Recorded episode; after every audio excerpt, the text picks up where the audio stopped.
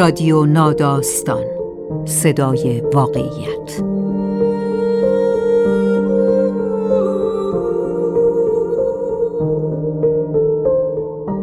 فصل دوم زندگی.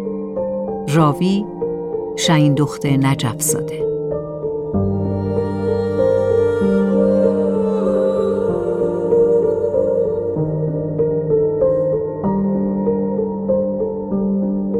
حامی فصل دوم رادیو ناداستان کرمان موتور.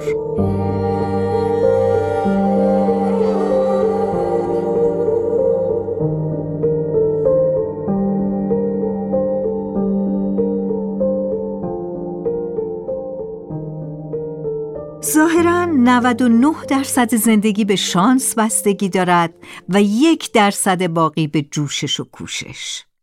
اینکه آدم در چه تاریخ و کدام جغرافیا و از چه نژاد و فرهنگ و در چه خانواده‌ای به دنیا بیاید بیشتر حاصل تصادف است. اما انگار رسم روزگار همین است. ما گاهی مقهور قانون احتمالاتیم و اگر از همه مصیبت ها و رنج ها و جنگ ها و بمباران ها نجات پیدا کردیم و فرصت محقق کردن آن یک درصد انتخاب آگاهانه را به دست آوردیم حالا باید با آنهایی که زندگیمان را به نابودی کشاندند چه کنیم؟ آیا ببخشیم و بگذریم یا تلافی کنیم؟ جواد رسولی در متنی که میشنوید از این رسم روزگار نوشته از اینکه زندگی خیلی هم در اختیار ما نیست و وقتی هم در اختیار ماست و باید تصمیم بگیریم تصمیم گیری آسان نیست از مفهوم پیچیده جبر و اختیار و فراموشی که انسان را در بیشتر موقعیت های زندگی دچار چالش می کند. رسم روزگار چنین است نوشته و صدای جواد رسولی. محمد برای مصاحبه کاری رفته بود به شهر کوچکی در آلمان. برایمان تعریف می کرد سلفی گرفتن در این شهر چقدر کار بیهوده بوده. چیز خاصی نبود که بخواهی پشت سرت توی عکس باشد نه ساختمان تاریخی قدیمی نه کلیسا و اپرا و از این چیزهایی که شهرهای اروپایی دارند و قشنگ است. گفت در تور بازدید از نقاط دیدنی شهر که شرکت کرده سر یک ساعت طول کشیده. از این یک ساعت نیم ساعتش هم پای دوتا مجسمه بوده. بعد توضیح داد که راهنما گفته شهر قبلا روی تپه ها ساخته شده بود و پر از بالا و پایین بود. مرکز شهر قدیمی و پر از ساختمان های تاریخی بود. اما بعد از بمباران در جنگ جهانی دوم حتی تپه ها هم صاف شدند. همه چیز با خاک یکسان شد. پرسیدیم یک بار دیگر اسم شهر را می‌گویی؟ دارمشتات در استان حسه. توجه هم به این شهر که بار اول بود اسمش را میشنیدم جلب شد و رفتم کمی دربارهش خواندم. تاریخ شهر به قرن 11 میلادی می‌رسد. امروز حدود 157 هزار نفر جمعیت دارد. لقبش شهر علم است چون تعداد زیادی از مراکز تحقیقاتی و دانشگاه ها آنجا فعالند. بعضی از عناصر جدول تناوبی در همین مراکز کشف شدند از جمله عنصری به نام دارمشتاتیوم اسم شهرشان در جدول تناوبی هم هست با این حال این شهر کوچک سال 1940 دچار کابوسی بزرگ شده. انگلیسی ها در جریان جنگ از جوان 1940 تا سپتامبر 1944 حدود 34 بار شهر را بمباران می کنند. اما این در مقابل بمباران آخری که به شکل کنایه آمیزی در 11 سپتامبر رخ داده هیچ است. در این روز نیروی هوایی بریتانیا تصمیم می‌گیرد عملیاتی را که برای شهر درستن تدارک دیده بود یک بار روی یک شهر کوچکتر آزمایش کند. نام عملیات هست طوفان آتش. تاکتیک این است که ابتدا یک دور با بمب‌های آتشزا دور تا دور شهر را بمباران می کنید تا مطمئن شوید وقتی بمب‌های اصلی را روی خود شهر می ریزید آتش به وجود آمده به این زودی خاموش نمی شود. اطمینان لازم از اینجا به دست می آید که باد به تدریج آتش دور شهر را به آتش داخل شهر متصل می کند و در این مسیر هر چه سر راهش است می سوزاند. به نظر ایده نبوغامیزی است. نتیجه اجرای این ایده نبوغامیز این است. حدود دوازده هزار نفر به طور کامل سوختند و بیش از شست هزار نفر دیگر خانه‌ای برای زندگی نداشتند. کورتونگات در زمان حمله اینجا نبود وگرنه شاید زودتر آن اصطلاح معروفش را که ترجیبند کتاب خانه شماره پنج است ابداع می کرد. بله، رسم روزگار چنین است. داستان شهر دارمشتات زیاد تعریف نشده. خیلی ها از این فاجعه انسانی بیخبرند در واقع اگر ونگات و رمانش نبود شاید امروز درباره شهر تاریخی درستن و فاجعه انسانی رخ داده در آن هم چیزی نمی‌دانستیم. و البته که فجایع زیادی در آن جنگ رخ داد. فجایعی که حالا خیلی هایشان فراموش شدند و تعدادی هم بارها و بارها در رسانه ها و صنعت سرگرمی تکرار می شوند تا مبادا فراموش شوند. بله رسم روزگار چنین است.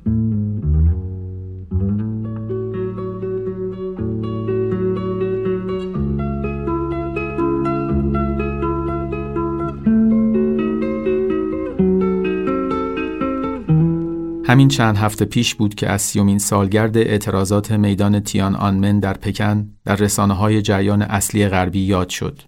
سرکوب این جنبش منجر به مرگ صدها نفر شد اما امروز خیلی از چینی های جوان خاطره ای از آن ندارند. اگر چینی باشید و در گوگلی که کارکنان این شرکت به صورت اختصاصی برای کشور شما تهیه کردند این رخداد را جستجو کنید چیز زیادی دستگیرتان نمی شود. شکافی اطلاعاتی در این میان هست و طبق توافقی عمومی یا یک دستورالعمل حکومتی کسی درباره آنچه رخ داد حرفی نمی‌زند. های بعدتر از قضیه بیخبر میمانند و جنبشی که الهام بخش یک نسل بود به فراموشی سپرده می شود. بیرون از چین هم دیگر کسی از آن داستان حرفی نمی‌زند چون اقتصاد مهمتر است و چین یعنی اقتصاد. پس سکوت می کنیم تا وقتی با چین مشکل اقتصادی پیدا کردیم. آن وقت بعد از سی سال آن جنبش را در رسانه هایمان به یاد میآوریم و بعد باز تانک ها و دانشجویان و گلوله های تیان آنمن فراموش می شوند. پخش موفقیت آمیز سریال چرنوبیل یک نمونه دیگر از یادآوری های جمعی بود. فاجعه انسانی که بر اثر انفجار در نیروگاه هسته چرنوبیل در اواسط دهه 80 رخ داد و قربانیان بسیاری گرفت اما دستگاه اطلاعاتی شوروی لازم دید چنین رخدادی به فراموشی سپرده شود.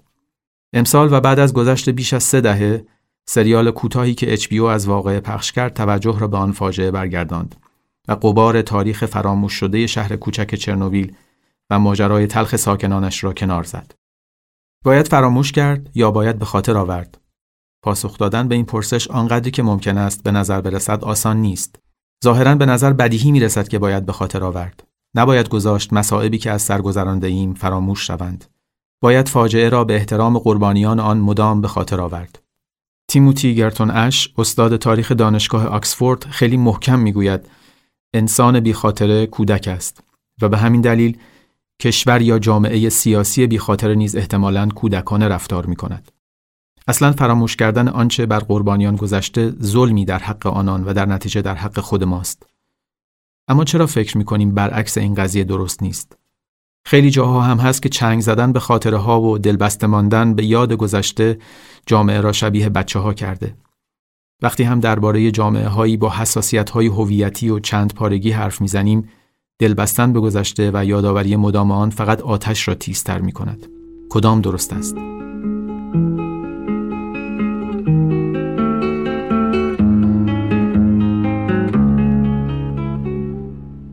پارسال مستندی به نام سکوت دیگران در اسپانیا نمایش داده شد که جنجال زیادی به پا کرد. خوس ماریا گالانت 71 ساله است و در مادرید زندگی می کند. چهرش بسیار شبیه مردان اسپانیایی در همین سن و سال است اما وقتی گروه فیلمبرداری را همراه خود به خیابانی در مرکز شهر می‌برد و جلوی در ورودی معمولی یک ساختمان میستد و با دست به در اشاره می کند در چشمهایش و در شکل ادا کردن شکسته همین جاست خشم و اندوهی هست که او را از همه آدمهای دیگر در آن خیابان و شاید در همه شهر متفاوت می کند. خوزه رو به دوربین توضیح می دهد که اینجا ساختمانی است که شکنجهگرش زندگی می کند. در آرامش کنار خانواده بهرهمند از همه حقوق شهروندی و بدون اینکه کسی بتواند بابت جنایت هایی که کرده بازخواستش کند. خوزه در 21 سالگی وقتی جوان دانشجویی بوده دستگیر می شود و مردی که در این آپارتمان زندگی می کند او را در سلول انفرادیش هر روز شکنجه جسمی و روحی می کند. خوزه سالهاست که می آید و دقایقی به این در خیره می شود. نگاه می کند که شکنجهگر که حالا پیر شده برای خرید یا قدم زدن بیرون می آید. خوزه خشمگین است و تنها چیزی که می‌فهمد این است که این عادلانه نیست. در مستند افراد زیادی را در گوش و کنار اسپانیا زخم خورده از جنایت های فاشیست ها در جنگ های داخلی اسپانیا و دوران دیکتاتوری ژنرال فرانکو بینیم. این آدم ها امروز برای پیگیری آن جنایت ها دستشان به جایی بند نیست. چهل سال پیش پس از مرگ فرانکو و بازگشت این کشور به پادشاهی میان احزاب سیاسی و گروه های فعال پیمانی بسته می شود به نام پیمان فراموشی. نخبگان سیاسی اسپانیا تصمیم می‌گیرند به جای بازگشتن به گذشته و بیرون آوردن هزاران پرونده ظلم و جنایت که ممکن است به همه طرفها و جناحها برگردد و درگیر گذشته خونین شدن نگاهشان با آینده باشد. به فرصتی که برای دموکراسی دارند و چهل سال با سرکوب از آنها سلب شده بود. آنها دو انتخاب داشتند. موشکافی گذشته و ورود به پروسه‌ای فرساینده برای رسیدگی و محاکمه و درگیری سیاسی و قضایی که معلوم نیست چگونه و چه وقت بتوانند از آن بیرون بیایند یا پشت سرگذاشتن گذشته تلخ و خونین به نفع نسل‌های پیش رو و صلح و ساختن دوباره کشوری که به اندازه کافی از دیکتاتوری رنج برده. پارلمان اسپانیا کمی بعد در سال 1977 با اکثریت آرا قانون عفو عمومی را تصویب می کند که طی آن هیچ پرونده‌ای که مربوط به گذشته و دوران دیکتاتوری است در هیچ دادگاهی در این کشور رسیدگی نخواهد شد. انتخاب اسپانیا آینده است به جای گذشته. صلح به جای عدالت. نمی‌دانیم اسپانیا در صورت انتخاب اول درگیر چه چیزهایی می‌شد. یک جنگ داخلی دیگر، هرج و مرج، تجزیه، اما آنها با وجود رنج کسانی چون خوزه ماریا گالانته انتخاب دیگری کردند.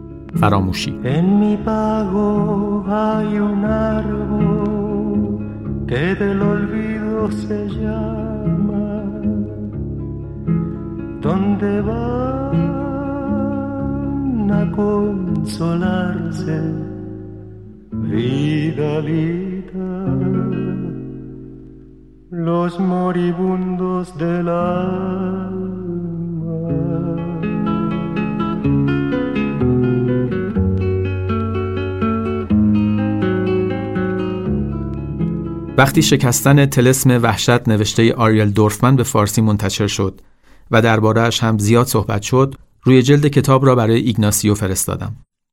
این کتاب یادداشت‌ها و تأملات دورفمن است درباره محاکمه پینوشه و تأثیری که کودتای 1973 بر مردم شیلی و نسل بعدی گذاشت. دوست شیلیایی هم از وطن پرسترین کسانی است که دیدم. از آنهایی که شب قهرمانی تیم فوتبال شیلی در کوپا آمریکا آنقدر فریاد زده بود که تا دو روز صدایش در نمی آمد. و یکی از سنتهایش در هر مهمانی و دور همی پیدا کردن و نشان دادن ویدیویی بود که در آن بازیکنان تیم ملی در مراسم قبل از شروع بازی مقابل تیم اسپانیا سرود ملی شیلی را می‌خوانند. سرود آنها ده ثانیه اضافی نسبت به زمان استاندارد فیفا برای این کار دارد و برای همین هم سرود از جایی به بعد در ورزشگاه قطع می شود. اما بازیکنان به خواندن ادامه می دهند. با نگاه مصمم رو به جلو و دستها روی سینه. و بعد تماشاگران هم به آنها می پیوندند. در آن ده ثانیه فریاد دهها هزار تماشاگر شیلیایی همراه با بازیکنان تیم ملی این کشور چنان فضای احساسی به ورزشگاه می‌دهد که چند لحظه ممکن است فراموش کنیم این یک بازی فوتبال جام جهانی است و قرار نیست جنگی اتفاق بیفتد.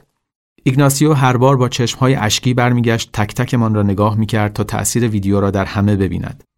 بعد از اینکه روی جلد کتاب را دید تایپ کرد آه استادیوم ناسیونال سانتیاگو شیلی چند دقیقه بعد لینکی برایم فرستاد مطلبی از یک روزنامه کشورش درباره داستان این ورزشگاه با تصویری از بخش شمالی آن که به جایگاه هشتم مشهور شده است.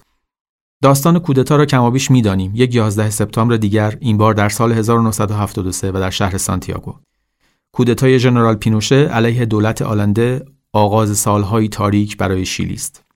استادیوم ملی سانتیاگو از همان روز اول کودتا تبدیل به یکی از مراکز اصلی شکنجه و بازجویی و اعدام مخالفان می شود. جایی که پاتوق پرشورترین هواداران فوتبال بود و هنوز هم هست. دوازده هزار نفر بین سپتامبر تا نوامبر این سال در استادیوم سانتیاگو تعیین تکلیف می شوند. زمین فوتبال و سکوها جایی است که مردان را نگه می دارند. زنان را به استخر و حمامهای مجموعه می برند. رختکنها و راهروها و یکی دو ساختمان اداری سلولهای زندان است و سالن سرپوشیده مجموعه ورزشی محل بازجویی. رکورد کودتاچیان در دستگیری و سرکوب و زندانی به هفت هزار نفر در یک روز در همین ورزشگاه هم می‌رسد. در صورت لزوم حکم اعدام هم همینجا اجرا می شود. از مشهورترین کسانی که اینجا جانش را از دست می دهد، ویکتور خارا نوازنده و خواننده مشهور است. او تازه سه سال قبل ترانه ای را بازخوانی کرده بود که از موفق ترین آهنگهایش بود. درخت فراموشی. بله، رسم روزگار چنین است. امروز با وجود بازسازی استادیوم جایگاه هشت در شمال ورزشگاه دست نخورده باقی گذاشته شده و کسی روی سندلی های چوبی قدیمی و رنگ رو رفتش نمی نشیند. آن بخش محل یادآوری فاجعه است. روی جایگاه با حروف درشت نوشتند یک ملت بی خاطره، یک ملت بی آینده است. ایگناسیو این جمله را هم جداگانه برایم تایپ کرده. با ایموجی پرچم شیلی و کنارش هم پرچم ایران. واقعا تحت تاثیر قرار گرفته که در ایران آنقدر داستان شیلی را می‌دانند و دوست دارند. پایان داستان ورزشگاه و کودتا اما این است. دولت پس از دیکتاتوری پینوشه قانون عفو عمومی را در سال 1978 به تصویب مجلس میرساند. شیلی تصمیم می‌گیرد ملت بی ای نباشد. در گذشته و یادآوری مدامش باقی نماند. ببخشد اما فراموش نکند.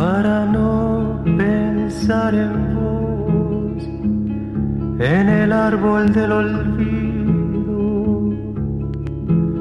me acosté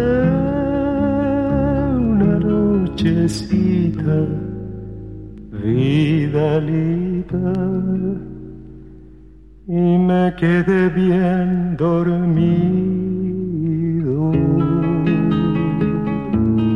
به نظر می رسد گاهی جریان یادآوری چیزی بیشتر از فاجعه خواهد بود. زنجیره ای از مصائب که از یک جامعه فراتر می رود و جمعهای پرشماری را دچار رنج می کند.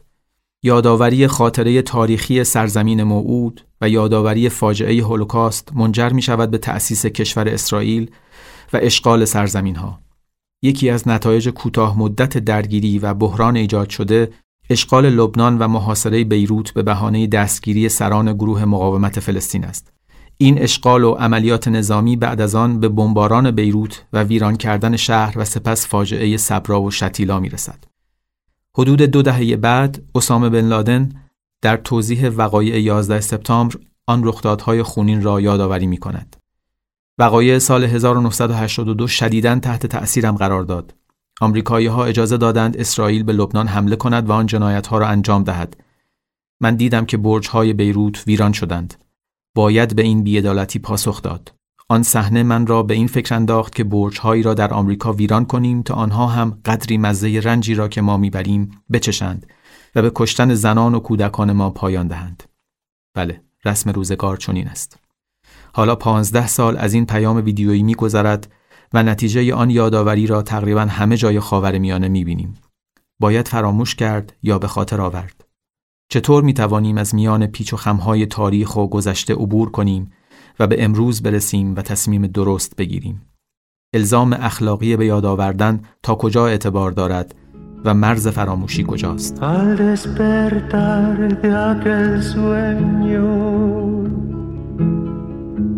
Pensaba en vos otra vez,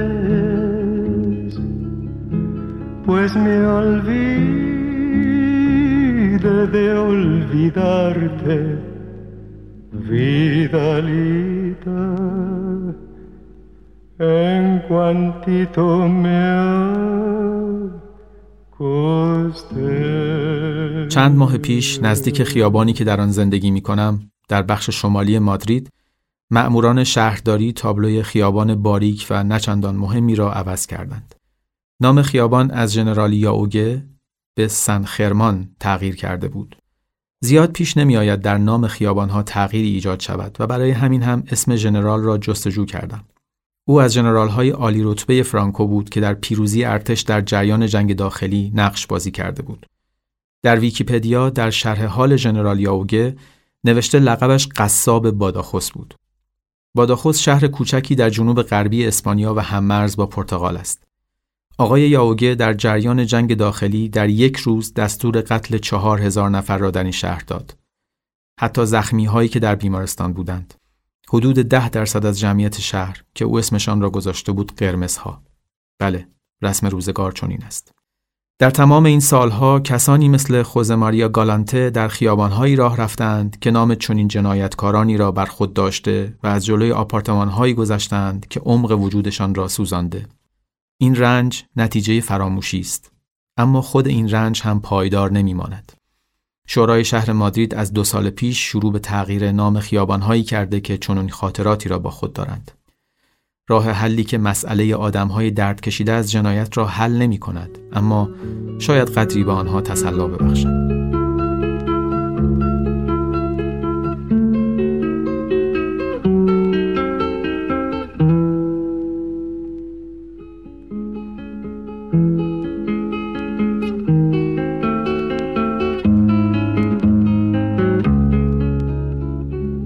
خاطره جمعی وجود دارد اما فقط در معنای استعاری دو سه نسل از وقوع یک رخداد که میگذرد خاطره جمعی چیزی جز یک حکایت نمادین نیست حکایتی با کلیدواژه های ظلم، مقاومت، خون و احکامی چون دیگر نخواهیم گذاشت آن واقع تکرار شود یا انتقام آن ظلم ها را خواهیم گرفت. کسی دیگر راوی دست اول وقایع نیست و داستانها مجموعه ای از تصاویر نمادین و استعاره هایی ثابتند تا جلوی فراموشی را بگیرند. و به همین سبب خاطره جمعی در معرض تحریف های بیشمار است. و همین است که اعتبار اخلاقیش را به چالش می کشد. وقتی زمان حال را به فهمی اساساً استعاری از گذشته موظف بدانیم، نتیجه احتمالاً حماقت خواهد بود تا اقلانیت. لئون ویسلتیر گفته بود عقل بدون تخیل دوام نمی آورد اما تخیل بدون عقل هم دوام می آورد. قربانیان دارمشتات و درستن قرار نیست فراموش شوند اما جنگ ها باید فراموش شوند.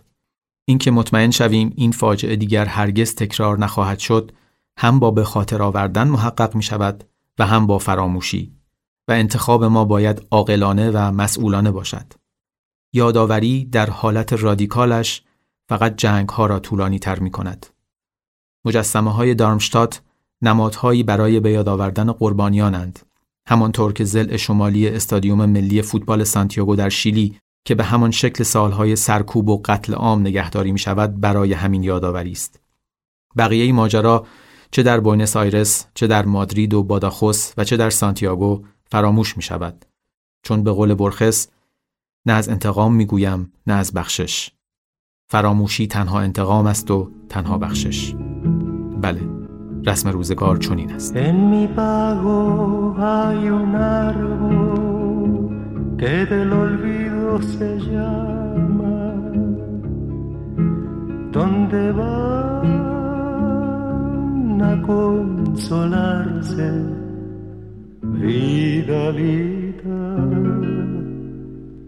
Los moribundos del alma.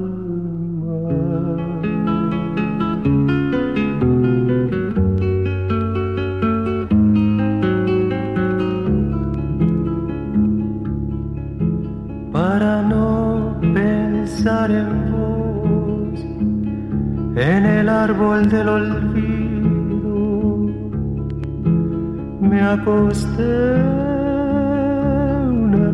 nochecita, vidalita, y me quedé bien dormido.